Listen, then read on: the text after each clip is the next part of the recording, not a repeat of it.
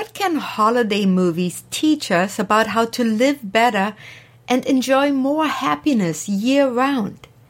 In this episode, I share 13 of the most important life lessons from a few old favorites and some other works that may be less well known.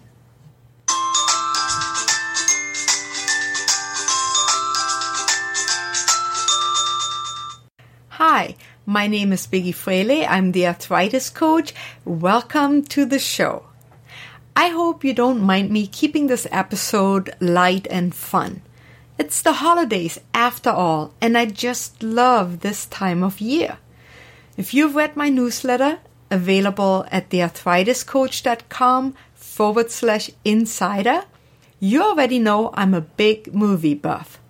So I thought it a good idea to combine my two loves and share with you important lessons from some of my favorite holiday movies that you can apply year round. First off, we have How the Grinch Stole Christmas. Lessons we can learn from this movie are Sing joyfully. Before he had his change of heart, singing was what the Grinch liked least of all. Surround yourself with the music of the season and sing along. Resist commercial pressures. The Grinch learned that Christmas doesn't come from a store. Focus on the true meaning of the holidays by sharing time with loved ones and looking for ways to make others happy. Let your heart grow bigger. Dr. Seuss suspected that the Grinch suffered from a heart two sizes too small. As soon as it grew three sizes larger, he brought back the toys he stole put everything right, and got to love his new friends in Whoville. Next, my absolute favorite that I make sure to watch every year is It's a Wonderful Life. Recognize that one person can make a difference. While the challenges around us can seem overwhelming sometimes, we all create our own environment.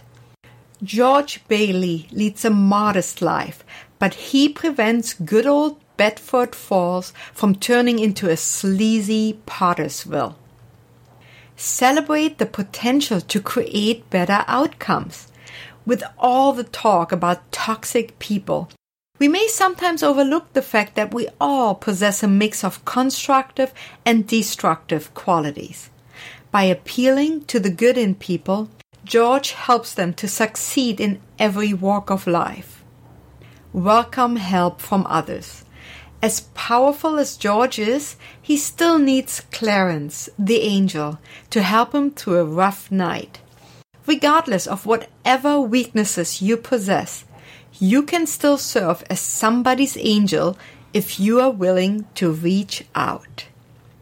And then there is A Christmas Carol. Now, what can we learn from this movie? First, you can teach old dogs new tricks. We may sometimes feel that our habits are too ingrained to change. Scrooge proves that a life of stinginess can give way to one of kindness even late in life. Pay attention to your dreams. We spend about one third of our life sleeping. Put that time to good use by listening to what your dreams may be trying to tell you. Come to terms with your past. Recognize the unhealthy patterns that get between you and greater happiness. Scrooge's greed cost him his first love.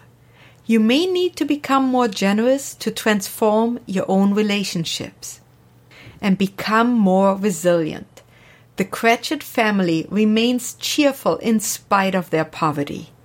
Tiny Tim appreciates his blessings even though he's poor and crippled.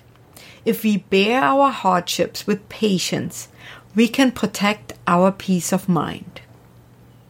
And here are just three more lessons from some other holiday programs and movies.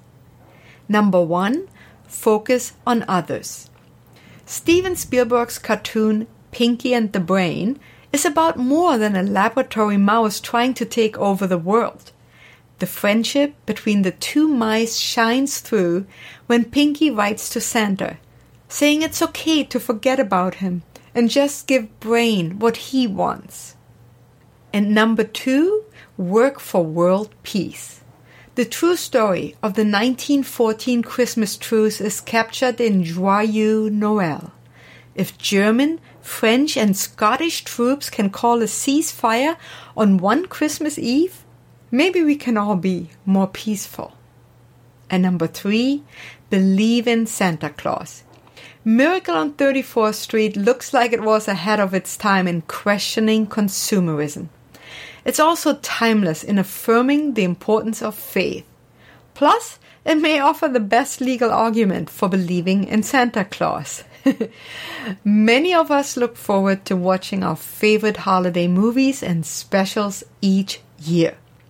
It's a great way to revisit the inspiring messages and share them with our children. I hope you enjoyed the holidays and this episode.